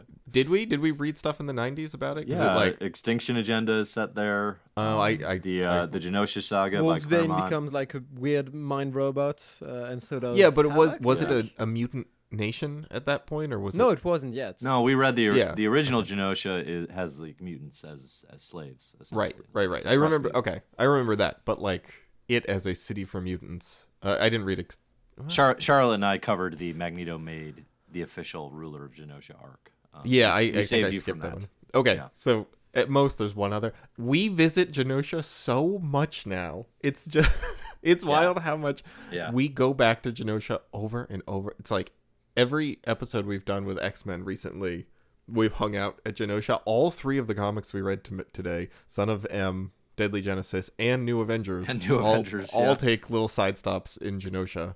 Um, and it's like there's four people who live there right now, but we keep going to visit them. Listen, Um, if you want proof that Marvel editorial hates mutants during this era, it's that they didn't want to go to Genosha once when it was full of mutants, and then when they're all dead, they can't stop. Yeah. There's your there's your ammunition. Um, okay, Deadly Genesis, an incredibly uh, interesting continuity exercise, Mm-hmm. um, and certainly one with legs. You know, I mean, I think there's there's uh, you know we saw on the in the Then- Gala a lot of very very readable. Like it, I, I hope it doesn't come across like I think it's a a slog to get through or anything. It just it feels a little Well, and I'm I'm also like I'm comparing it to I mean Ed Brubaker's writing straight up probably my favorite Captain America run, and that And, thing just uh, moves right. just, that you know, comic, and then like, of course the creator own stuff, and it's just Yeah. the pace and everything. Like Yeah, this is this does not feel like that at all. yeah, Um, and I think poor. that's that's what I hold against it. All right, New Avengers, yeah. One of the best comics of all time. New Avengers Okay, number here's- sixteen. Can I can I can I set this up? I'd 'Cause like I- Char- I'd like Charlotte to start, please. Charlotte, what did you? fine, Zach. Fine. I've been waiting for this moment for so long, Zach. yeah. So Did Dave David something? wrote What's special about this? Dave wrote on the spreadsheet. I've been waiting for this for years, and so I walked into this comic being like, "Okay, this is gonna be some good stuff, right? Like maybe there's gonna be a great. This is a great arc. Dave's really excited about this. Um, comic starts out some big, powerful, flaming guy uh, hits Earth, lands on Earth, goes on the warpath through Alaska. Uh, they don't want to send the Avengers in. They send an Alpha Flight, and I'm like, Oh imme- right, yeah. I'm immediately like, oh, okay. I know why Dave was waiting for this for years. um, and then I realized, no, Dave wasn't being sarcastic because this is one of the most touching, moving examples of heroism I've ever seen in a Marvel comic. I think I've Yeah. cried two times reading Marvel comics ever, and this was the third. I wept. Wept looking at their selflessness, their bravery in the face of unstoppable odds, and uh, I'm so glad that you finally saw the light, Dave. That Alpha Flight is um, This was probably the moment. most inspirational, inspiring, Yeah. inspirational and inspiring uh, superhero outfit out the, that we have. They look so cool. That's what actually they, they're just used. I, do they get killed? It's kind of unclear to me if they get Oh, killed. yeah, they're if all dead. That's crazy. They literally Zach- get killed between two panels. Like we don't. Zach's fandom is so strong killed. that he can see their lifeless bodies in the snow and be like, they're only sleeping. I, I, I'm looking at it right now. Alpha and- Slate. alpha Slate. I I am taking This note as podcast is full of alpha slights. Yes, Yeah, right. absolutely. Um. Anyway, they're uh they're fine. They're gonna be back. They they have to be.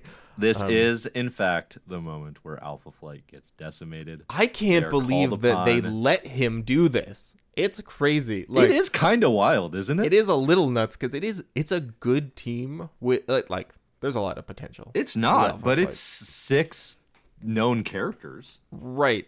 There's a ton of pot- Well, three. Um, I mean this this is like the OG like shaman and uh the Oh, you got Shaman in there. shaman and um it's not Wendigo. What's his name? Um, Sasquatch. Come on. Thank you. Sas- I, know should not be correcting you on Alpha Flight. Yeah, not it's uh, allowed. Aurora, North Star there, Sasquatch, Shaman, Guardian. Oh, that's Aurora and North Star, really? Yeah. Yeah, yeah. Is it? The the two of them in there. No, because North Star survives this. Yeah, I don't think. Oh, North I don't think- well, will then North Star's not don't- blonde. I mean, look, I am not up to date on. there's, there's two people in like green and yellow outfits. I don't know who they are. Um, That's what I'm But I saying. I think, think- there are three Alpha Fighters here who you probably can't even name.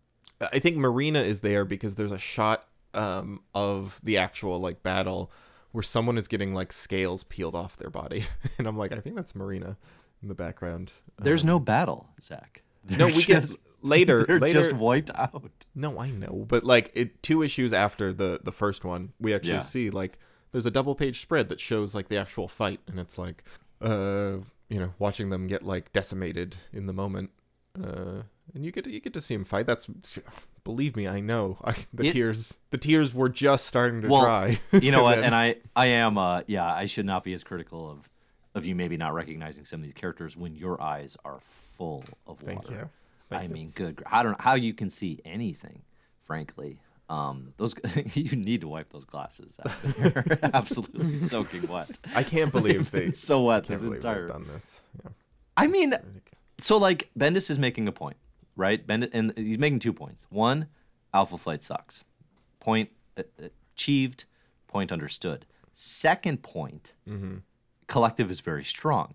okay, and to make the point that the collective is very strong, he ha- he had to run this up the ladder to someone to be like, what is a unit of intellectual property yeah, yeah, yeah. that I can wipe out entirely? It's so stupid. I mean, and they're honest- like, look, Alpha Flight for sure. separate separate of me liking Alpha Flight because you know to be honest I haven't read an Alpha Flight comic in 15 years before this, right? Yeah. Like I'm not keeping up on Alpha Flight. Um, I think one, it's such a tried and true. Like I think it's a really like lazy shortcut. Um, especially if you do nothing to sell it, right? And he does nothing to sell it. So like, Yeah, because we know Alpha Flight are chumps, so it's not surprised to, surprising to see them go down. Like it doesn't Major sell the collective being being strong. yeah. So it's just gonna It'd be like if you went through a pack of squirrels. Zach. I mean, just be like, I'm be, be half like Alpha kidding Flight because like be strong, Zach. Uh, I'm only half kidding because like those are characters you. If you're reading New Avengers number 16 in 2006, Mhm. what are the chances you've read an Alpha Flight comic before, right? Yeah, yeah. That, that's. I mean, but it's also like, even if this, yeah, the I'm gonna kill off a lower B tier, upper C tier character to show you that the villain is tough. Um, like you have to do something more than just saying like, oh my god, he killed Well, there's a a lower real B tier, upper C tier. It has to be, you know, you have to actually sell the moment, right? They're like, I I think it's it doesn't work for that reason. Not It doesn't. It also doesn't work because you know this is a book that is is trying to bring in a lot of new readers, and you could very, like if you're starting Marvel Comics in the 2000s, you know, it, it very. I, I, if somebody was like, "This is where Alpha Flight was introduced," like they were created to be introduced as a Canadian super team that the collected could immediately kill off, I would understand why you would think that, right? That they were like fake characters that were made up for one scene. As opposed to, you know, characters too. with a decade-long history. I mean, you can Um, do. they're wiped out do that so with- fast. You can also do that. Like you don't need to know who Alpha Flight is for the impact to land. I think he just doesn't do anything in the selling of it, right? Like, Well, no, the, the pacing of this issue is insane. like New Avengers number Well- sixteen, oh, it opens with nine wordless splash pages, oh my god, he makes Okay. up for it later. Yeah. and I like he does, but I like Steve McNiven a lot. He's on these issues. Um, great Uh-huh. artist. Yeah. yeah. They're not stellar splash pages. like there's not a boatload pretty- going on. Oh, some of it pretty good. I don't know if I actually agree with that. I, besides the helicarrier, like all the um, shield people just bustling around. I think the the panel, like, oh no, these are all good. I'm looking through them right now. I didn't say they're bad. I didn't say they're No, bad. they- I'm just saying you're going to open the comic with nine wordless pages. I I, kind of want the build like, up to that to one panel of the guy screaming, the collective like screaming, and it's Yeah. just one. I think that's a really good page. And I do Um, like con- I do like Bendis's confidence to do Hmm. to do things like that, you know. But I think if I had bought this issue in 2006, I would have lost my mind. and then he he does like four pages later we get you know shield responding to this alert and there's a splash page double two page splash or um, a spread a two page spread of maria hill and all of shield responding and it is so full of words and i actually went back and read it just to confirm nothing happens. It's Yeah. just a ton of like you know threat uh, in alaska. What is it? Energy readings are off the charts. Have you scrambled the jets. The air force is coming. Like nothing actually happens. No character development no plot moving forward. Like it's just all kind of like filling like there's something in alaska moving towards us. It could be like literally two panels. Well, I feel like two- as a visual, it conveys the sense of the chaos of a Shield headquarters, right? When something like this happens, that there Mm-hmm. would be all these voices clattering around. I think the problem is, is that the way we read comics is to actually read those words, and Mm-hmm. like you, you kind of just need them as effects. You don't need them as dialogue, and I think that's a thing that the Bendis certainly has not so- correct. I, I mean, he does sometimes, but like, yeah. Not- I, I mean, the the thing he does that sometimes where he'll have like so someone being overwhelmed with like the voices in their head or the background noise of chit chat or something. Probably see that But- in Daredevil a few times. Yeah. Daredevil and I remember in Ultimate Spider-Man where Peter Parker is like hyper focused on some, you know, like he's in his head about some tragedy happening to him as Spider-Man and the rest of the world is just moving on around him and teenagers are just doing their normal teenage stuff but he's sitting there moping about someone dying or something. Right. And so Bendis fills the background or the the letterer fills the background with like 100 bubbles of little snippets of conversation. But that like signals you're not supposed to read these. You're supposed to skim over it and it's for effect. This is Yeah, like totally. he does a lot of panels here between like especially with Shield. Ugh, Maria Hill is very boring. I, I do want to clarify. Steve McNiven's really flipping good. I mean, it's, like Yeah. you look at these comics, especially compared to, you know, the Mm. Yeah, I X Men really- stuff we just came off that I was, you know, definitely hemming and hawing about. Um, I mean, everything is so clean. Everything Mm-hmm. is super. Like you said, Alpha Flight comes in and they superhero pose, baby. They look cool. They, Yeah, do. they do. And then they were revealed yeah. to be total major chumps, and they are decimated. So honestly, huge win for us. Pour one out for Zach and Alpha Flight. They're done for. I'm reading about the when likes they- again. Uh, they come back Um, really, Don't really Zach. quickly. No, yeah. no spoilers. No spoilers, Yeah, please. yeah, yeah. Um, Uh, wh- especially for what, you're gonna that- you're gonna make us read Alpha Flight Volume Four, Issue Two. with I'm not, but I bet a reader might, a, a Patreon backer, or you. look, I'm Beans list. spoiling it. Puck fights his way out of hell, apparently. So I'm, I'm not Nice. kidding. It, literally, I'm reading the Wikipedia, and uh, Puck escapes from hell after his fight with Ball. Also, why did Puck go to hell? That's kind of rude. okay. Oh boy. Oh boy. Uh, oh anyway, boy. there's a rest. There's a whole comic. Besides What else happens? Alpha Flight. yeah. Charlotte, Um, it- did you like any of the rest of this comic? Uh, it's okay. I don't know. I f- the art is great. Yeah. Steve McNiven, like honestly, like three great artists on New Avengers. You got Steve McNiven, Olivier Coipel, and then uh, Alex Maleev. Like awesome stuff. Visually great. Uh, even though I don't remember who's inking Coipel in uh, New Avengers Annual, but like at first I couldn't quite tell if it was Coipel or not because like it felt different than his usual style. It felt more like cartoony, I think. Um, so like It who was was just a little inking- early. You might be right on the inking. but I even it's also compared to to House of M, like it felt different. I think Oh, that's a good point, I yeah. think it was a different inker.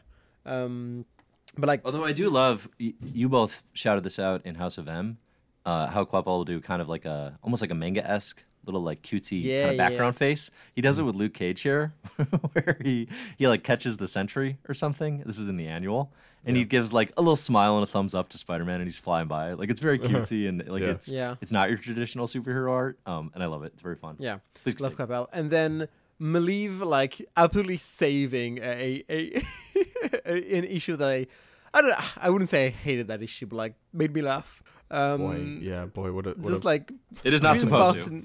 Barton, Clint Barton trying to like get some closure on the Scarlet Clint Witch. Barton, and- he's dead. Yeah, he's dead, But- and then he's but- back, and he's fine, I guess. Because who cares? And um, he goes to So Latveria. No, it's not Latveria. He goes to some other European country, I think. Oh, is it Latveria? I don't know. it's all the same. Isn't over it? there. not it Wundagore Mountain? It's the classic. Uh, Oh yeah, yeah, yeah. the You're classic right. Maximoff. Yeah, yeah, place, yeah. And he just like finds a random villager who looks like Wanda and has a weird discussion with her, and then has sex with her, and that's it. That's the issue. That's what she said. Um, Cool. It's cool. what? It's cool as hell. What is happening? What? I, I have no idea. I, I couldn't even care. um, and like I, I can't spoil it because we're pro- are we going to read um uh Young Avengers uh, Children's Crusade? Probably. Yes. Okay, Yes. so I'm not gonna spoil it, but that moment gets insanely more funny uh because of something that happens later. Oh, Yeah. I actually I think I know what you're talking about. Yeah. hmm Um, s- see, just weird issue. What's what? So let's is- let's talk is about the reveals of New Avengers number twenty six. Wait. Okay. So the collective, though, the big monster that comes and lands on Earth, which they fight, and I honestly think there's not a ton to this. And the collective is there's a question at the end of House of M, which is where'd all that mutant energy No, go? no, no, no. This is what I want to bring up. It's not a question at the end of House of M. It's a question at the beginning of Deadly Genesis. It's like the first. Oh, is it the Vulcan stuff? It's like the first panel of Deadly Genesis is Beast talking to someone, Rachel Summers. Or Oh, something, oh, oh, and yeah, being yeah. like, and it's so stupid. It's like, you know, mutants have a higher energy signature than humans. So when all when Wanda wiped it out, where did that energy go? Like, No, "Oh, but there's that's the exact same discussion at the end of at, at the end of House of M because like Yeah, yeah, Hank Pym teases is there. on the Okay, radio well, I talking don't about the remember exact same that, thing. But I do remember Deadly Genesis said it, which is very strange because it has nothing to do with that comic, except maybe that it's doing a like a fake out because then it cuts to space and a guy shows up in space and has big Yeah. powers. So you're like, I think oh, that's an okay fake out. Yeah. Yeah, except that like then if you read it a second time, you'd be like, wait, so why are they talking about that? They're just lying to me, like it's just a lie. Is Um, that how you then- treat all red herrings? Just like like flabbergasted that someone would have lied to you. Yeah. yes. um. Yeah. They put that clue there for no reason. Why would they do that? yeah. uh, anyway, I just thought it was kind of funny that it got brought up in Deadly Genesis. Yeah, but he's just all the power lumped into one guy. All your power. With Dave, did you know- your know power? One man should have all that power. What would you do? Nope, I don't do that one anymore, Zach. I know you I don't. don't do that one anymore. Okay, Um, so yes, he. Th- so okay, but the big thing at the end of the collective is okay. So there's all the mutant energy in this individual who's just tearing things apart. The Avengers go out to stop him. He goes to Genosha. Of course, he powers up Magneto, who who declares he's Zorn again. So this is depowered Magneto post House of M, right? The collective puts all the mutant energy in Magneto. He says, "I'm Xorn, bitch," and then he raises all of the dead of Genosha. But or a is- bunch doesn't of he say that like the mutant energy is Xorn or something like that? Like Yes. I don't think- Yeah, yeah. don't- Yeah, it was it's- confusing. it's- Like I did, wasn't quite clear on what No, Xorn I thought was. okay. Like, I thought Someone explained explain this to me. I thought I've Xorn was the this. one that absorbed all the energy and became this, right? right? no, the, it's just a random guy named Michael. Oh, that's right. which is bonkers as well. Yep. Um, It's just a random Alaskan man. Um, no, Xorn is like the energy. I think. okay, Xorn, under control of Sublime, emerged again after the M Day, where most mutants lost their powers. The energy mass was later revealed to be all the the mass targeted a mutant named Michael Pointer, I'm Uh huh. falling asleep as whose we mutant as we power was to absorb different mutant energies. To the collective, he murdered Alpha Flight. Uh, yeah, that's revealed himself to be. Wait, so how is he Xorn? What do you mean? I don't know. Listen, I don't know. mu- Listen, that the Xorn knows. mess is incredibly complicated. Okay, do you know?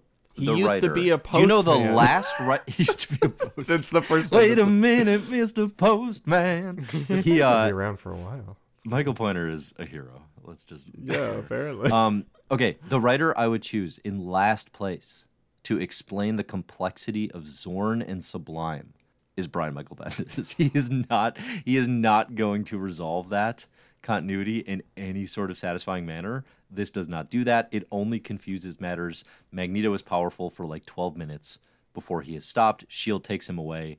As far as we know, Magneto is still depowered now, but obviously something has happened and Magneto will not be powerless. Uh, you know, I, I said it before. There's a lot of stuff I like about Bendis, and none of it is big continuity swings. It is all the small character stuff. And It's the thing he's- to. probably the change. worst at actually. Um, I think he's a broad strokes continuity guy. Sure. You know, Yeah. Yeah. and uh, I, I think that's that can be fine. You know, like in Daredevil, it's not a problem, right? Mhm. Yeah, Right, because sure, I was yeah, gonna yeah, in Daredevil, he does shake up the status quo of the character, But it's all right. it's so focused on like one man in his life. Focused on right? Matt's Like, world, yeah. Yeah. Yeah, yeah. which I think he's really good at. And then like every time the camera like pulls back to a big team and like big happenings, it's much less effective for me. That's like you know when I say Brubaker pulls at the strings of Krakoa so successfully. You know, I think the Bendis version of that is a nightmare. I think Yeah. the Bendis version of Oh, that yeah. is Yeah, not. some- That's not the type of story you want him telling. Um, and I don't think it's the type of story much- he's interested in telling. You know, Well, I don't know. He kind of keeps going. You know, he's. I don't think he's the Marvel nerd history type of storyteller. No, that's that's right? That's true. Uh, and and I think there's a lot of advantages to that in many ways, right? It, it's not it's not all negative, Mm-hmm. um, but it definitely definitely does not work well. Okay, so New Avengers 26, the Fallout, uh, the reveals from the. so before we get to what Charlotte said, um, Hawkeye's back, post House of M. Wanda brought Hawkeye back. Thanks, Wanda. Uh, Hawkeye is wandering the globe trying to find Wanda, finds someone who looks like her in Wundagore Mountain, has a nice one night stand, can't get her to admit that she's Wanda, but I mean, clearly it seems to be Wanda. so we have both like Hawkeye and Wanda around post House of M. So whereas Son of M, comic. whereas Son of M very effectively, you know, like takes a post House of M Fallout and turns turns a character study in a series out of it. Bendis answers the rest of the questions. I would say um, very unsatisfyingly. you know, like it like puts all the players back on the board and it kind of answers those questions. But like as Fallout goes, it's kind of like, well, let's just can we just get on to like the story you actually want to tell here? You know, um, that that's how I feel about most of these. Yeah, it's. uh I got nothing out of this one. Can we talk about the wedding instead? Let's talk about the wedding. Charlotte, do you love wedding issues in Marvel Comics or do you hate them? Uh, I, I can't think of. Uh, I guess Fantastic Four, annual number two. and then what's what's uh, what's another example? Spidey. I can't even find one. Spidey Uh, and Mary Jane Uh, in sure, the yeah. 80s.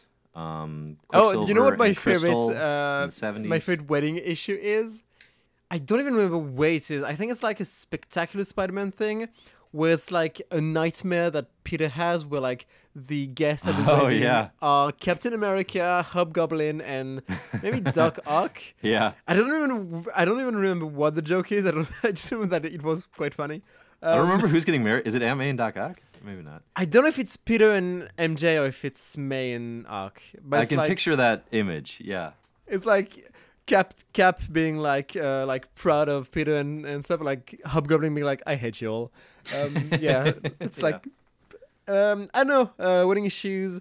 I think in theory I like. In like in effect, I, I don't know. I don't feel them particularly like. Well, it depend. I mean, they're not. It's not like. I, I don't know. To me, it's not like I love wedding issues or I don't. It's like, do I care about the romance? I think they're all kind of the sure, same. yeah. Is the Yeah, problem. they're all they all do the like- Fantastic Four thing. Yeah, a you know? supervillain attacks, and I think that's like pretty boring. Let's show the the actual wedding. That's like that, that feels like weirdly the most the more interesting and like daring thing is like just show the wedding and not go into superhero shenanigans. Just pure ceremony. Yeah. yeah, I mean honestly, like just like the interpersonal drama of those characters and like focusing on that because I don't think like the the annual focuses on Luke and Jessica's relationship like at the beginning and at the end, but like the fight has nothing to do with them. Um, Right. So that's pretty boring. Yeah, it's not also, like, specific to them. It's not specific to their Yeah. relationship or their story at all either. like if it was like Purple Man or, th- or some someone like that like attacking, like yeah, that could be relevant to to their stories. yeah, it's just um, Bendis's Yelena Belova Black Widow nonsense, where she's Yeah. turned Oh, no. into the super the way you said that, so it's like, Yelena Belova. Yelena Uh, no, the other the other thing. Uh, oh, what?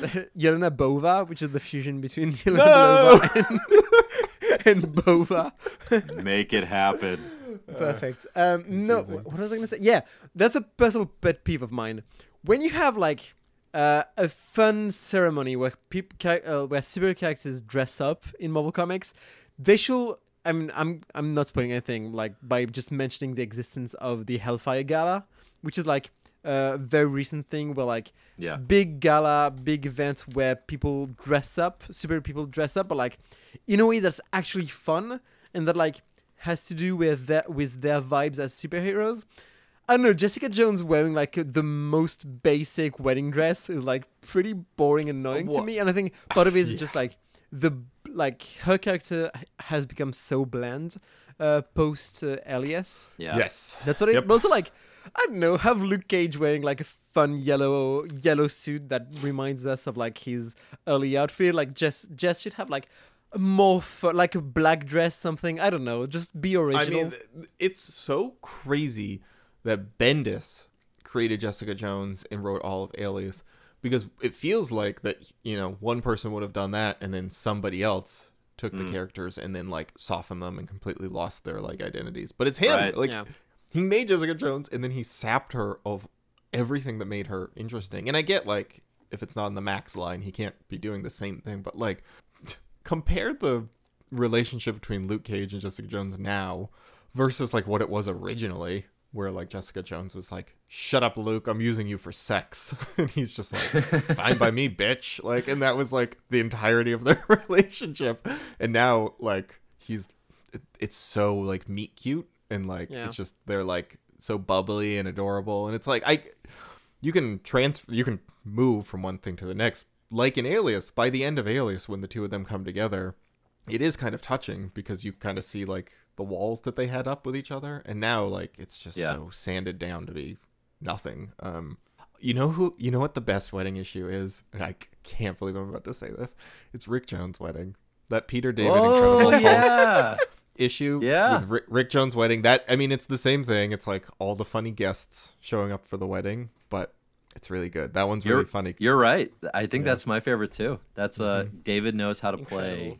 with the trope and to to flip it on its head and, and have fun with it. yeah Um, Yeah, yeah, whereas as Bendis is just doing the Fantastic Four, you know, style. Um, I I really, you know, I I don't know if it's because Yelena is a character that now kind of has you know MCU presence and maybe some renewed interest in in salvaging. But like like Bendis really like like his version of this character sucks. Yeah. like like Yeah. he like what like kills her in Savage Land like immediately, and then reveals she's not dead but she's horribly scarred, and then turns her into a super adaptoid. And we do get to see her like pop at the end. Someone presses a button, and it is actually it's pretty sick. the uh, the artwork that Yeah. just makes her like bubble up and explode is pretty Yeah, cool. yeah. But yeah, this poor character. It's just uh it's it's a bad run, bad run for Yelena for sure. yeah, weirdly, Um, this comic left very little impression on me. I don't know. I, it's It- a, mostly because the main relationship does nothing for me. Well, and I think the big, well, yeah, I think the relationship is, it's so, like you said, it's so sanded down. It's not, and there wasn't like a nice progression to this point. you know, it's all just yeah. the second Jessica entered the 616, it was just like, it's like good grief. Like, just because you can't swear doesn't mean you have to like write a different character, but that's kind of what yeah, happens. yeah, yeah. Um. Anyway, I think this is the this is a real like okay, we're you're now 15 plus issues in the new Avengers run, and this is like a worrisome period to me, where it's like has has Brian outstayed his welcome on New Avengers? Because I think when you read these issues, we skipped the Civil War tie-ins. Obviously, we're gonna do Civil War later this year. Um, but it's like, you know, can this? uh Where's this run going? like, what are we doing here? This was you know? certainly the most like oh, just a week to week monster of the week story. because I mostly liked it prior to this point, Yeah. you know, and I, I do like the transformation of the team. I like the shift to the status quo, but this is definitely a a period where I think it is stuck, and it's not clear what the next thing is at all. Right, like it's not Yeah. because right now they're kind of yeah, just like yeah. worried about like it's kind of Jessica Drew's got some spy stuff going on, and you know she's been connections to Nick Fury, and they're kind of skeptical of her and it's kind of like okay but that's all like under the radar it's just new avengers needs to needs to find its footing again um and i won't say whether it does or not because i don't want to spoil Don't want to spoil if it's good. will not do that so next time I wait. You know what? I there there's someone in our Slack who literally has told me that. Like, he's like, I don't even like to know if people liked something or not because I feel like it spoils it for me. Yeah yeah that's You like know- see, you but know that's you like are, you just can't you just can't consume anything without stuff yeah. you know It's- like you have to just read it all and then come back and, and Yeah. do it later if you're that Which honestly, you know what? 2024, it's the year of me just absolutely divorcing myself from the discourse on everything. I'm really selling that, like putting that in my heart, like just it's a nice complete- idea yeah, completely staying away from the like democratization of criticism, which I am becoming Ooh, I like- increasingly. I like the Uh, way you put that because I feel I I felt didn't come up similarly with it, without but- that phrase. Yeah, Yeah, uh, yeah. I don't think I. I You- I oh, still you do know on I just- occasion. Sorry, you, you know who I heard that from though? Because I I just cribbed that from somebody. uh huh. Christopher Nolan, who he himself stays completely off the internet. Did you hear this Yeah. story? No. that just happened this week. he was he was on his Peloton getting a bike ride in, and the instructor just out of nowhere was like, "Did you see Tenet? What the f- is that? Shit? That's two li- That's two hours of my life. I'm not gonna get back." And she went on this big rant about Tenet, and he's just like, "I'm just trying to get a workout in here." Like, and, and then he kind of fussed about like everyone's a critic, but uh. You know, it, That is it- incredible. it's very funny. Yeah. he tries so hard to stay away from it, and then Yeah. you know, even on the Peloton. Oh, that's a good story. Okay, sorry, Dave. You were you were saying. Oh, I don't remember. Next time on My Marvelous Year, 2006 Part 2, we're going to do more decimation. And we're going to do it because our patrons demand it. Patreon.com slash My Marvelous Year. This is our first ever patron backed episode. We've had patrons come in and insert issues before, much to my dismay. This is, I, I'm going to be just apoplectic next week as we try to, to do a whole episode patron sponsored. Uh, it's going to be X Men, number 177 through basically 193. Eh, not basically, but you know, you get the gist. Yeah, skipping a Uh, a lot of. Mike Carey written X Men, which I'm actually very excited about. The 198 issues one through five, and then Uncanny X Men, number 460. That just got added this morning. I just threw that one in. Oh, Apparently, okay. it's a just a fun Mojo issue that uh, one of our Is there such a thing? That'll be the prevailing question. he he said I, he was like I have one really fun X Men issue to add, and then I was like, what is it? And he was like, be warned, it's a Mojo issue, but Yeah, it's yeah. really fun. So um, okay, and then once we get out of de- Oh, oh, sorry. You want to keep going? Keep Once going. we get out of Decimation, we're gonna go back to Captain America. Mm. We're gonna do we're gonna do a full Ed Brubaker episode actually. Oh, Captain America, Brubaker, Daredevil begins, and Books of Doom. That's a must read. wait, he does all three of those. Third That's episode. cool. Yeah, that's those are all written that's sick. by by friend of Comic Book Herald, personal friend Ed Brubaker. Um, and then the rest of the year, X Factor, new X Men, Planet Hulk, Next Mm-hmm. Wave, She Hulk relaunch, Annihilation, Doctor Strange: The Oath, Civil War. It's a big year. Marvel Zombies. Don't skip that one. I'm excited to talk about Marvel Zombies. Marvel I re- Zombies. I what are you most really like- excited about? I would say I'm most excited to talk Annihilation with both of you. Yeah, I have Annihilation 2. No idea what Annihilus. Like literally, I have. I, I'm assuming Annihilus, but that's It's a good All I good have. hunch. that is Good all guy. I know. Can think about that. Um, Yeah. I'm excited about Peter David doing X Factor. I really liked his first X Factor run. So Yeah. I'm excited Yeah. to see if he I still th- has it. I will say up front, I like this X Factor run better than the original for sure. Cool, cool, cool, cool. Um, I don't know. Yeah, there's not like one episode here that doesn't have something I'm very excited to to read. And you know what? Like, Oh, I'll find a way to make you reconsider those words. I mean, I'm sure there'll be stuff. I'm sure I'll find something to complain about. Um, a cross promotion. Speaking of Brubaker, we almost did a Brubaker Sean Phillips series on extra issues. That was What one a of way to sell it. But Cool. but instead, well, that just made me think about that. But the other tie-in is we're going to be reading a bunch of Mike Carey X Men next week. Um, Charlotte and I are about to do well, about to do meaning like four months from now. Um, after we finish up Jeff Smith's Bone and Berserk. Uh, we're going to be doing Sandman. We're going to do the whole Neil Gaiman series, and we're going to do the Lucifer series by Mike Carey. Oh, um, hell which is yeah. probably his most known work, as well as a couple other tie-ins. So Okay, let me If you know when wanna- you're doing Lucifer because I've been promising myself to read that for years Oh, and okay. have not made the time. I've read the first volume. I need to just do it.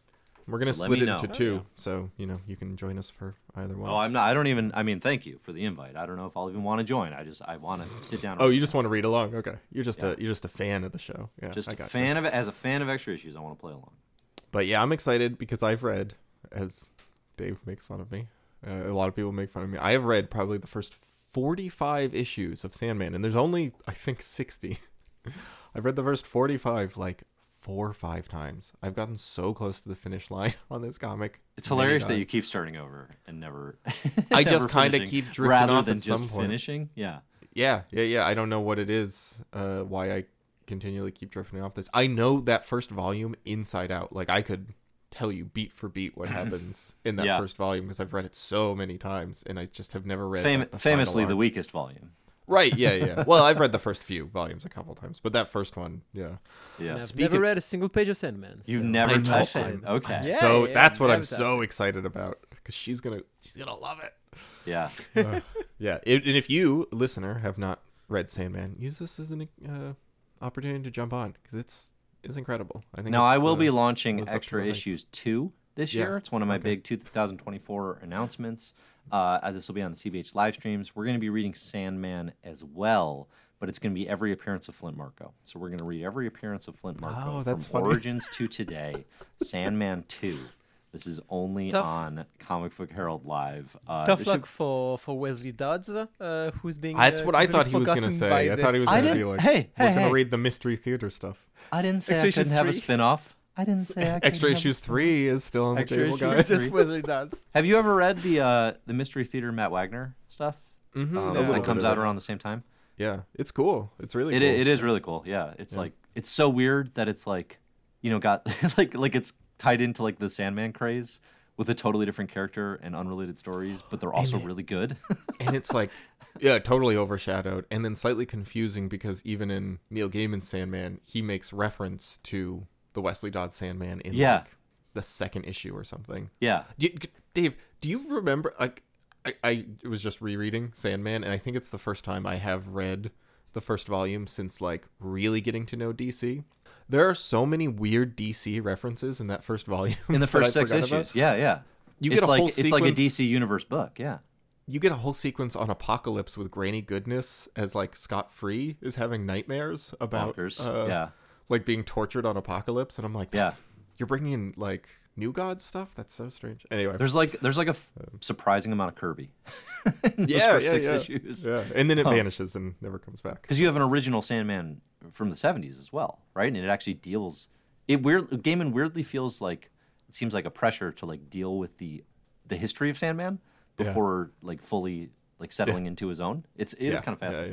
yeah. And then like we spend time in Arkham Asylum. Scarecrow's there. Like Right, right, there's a bunch of weird stuff like that. I It's actually so like funny. that stuff. I know people complain about like, oh, it, you know, it doesn't become Sandman until the Doll's House, but like, I actually like that. Oh no, there's so I think much Gaiman cool handles that really well.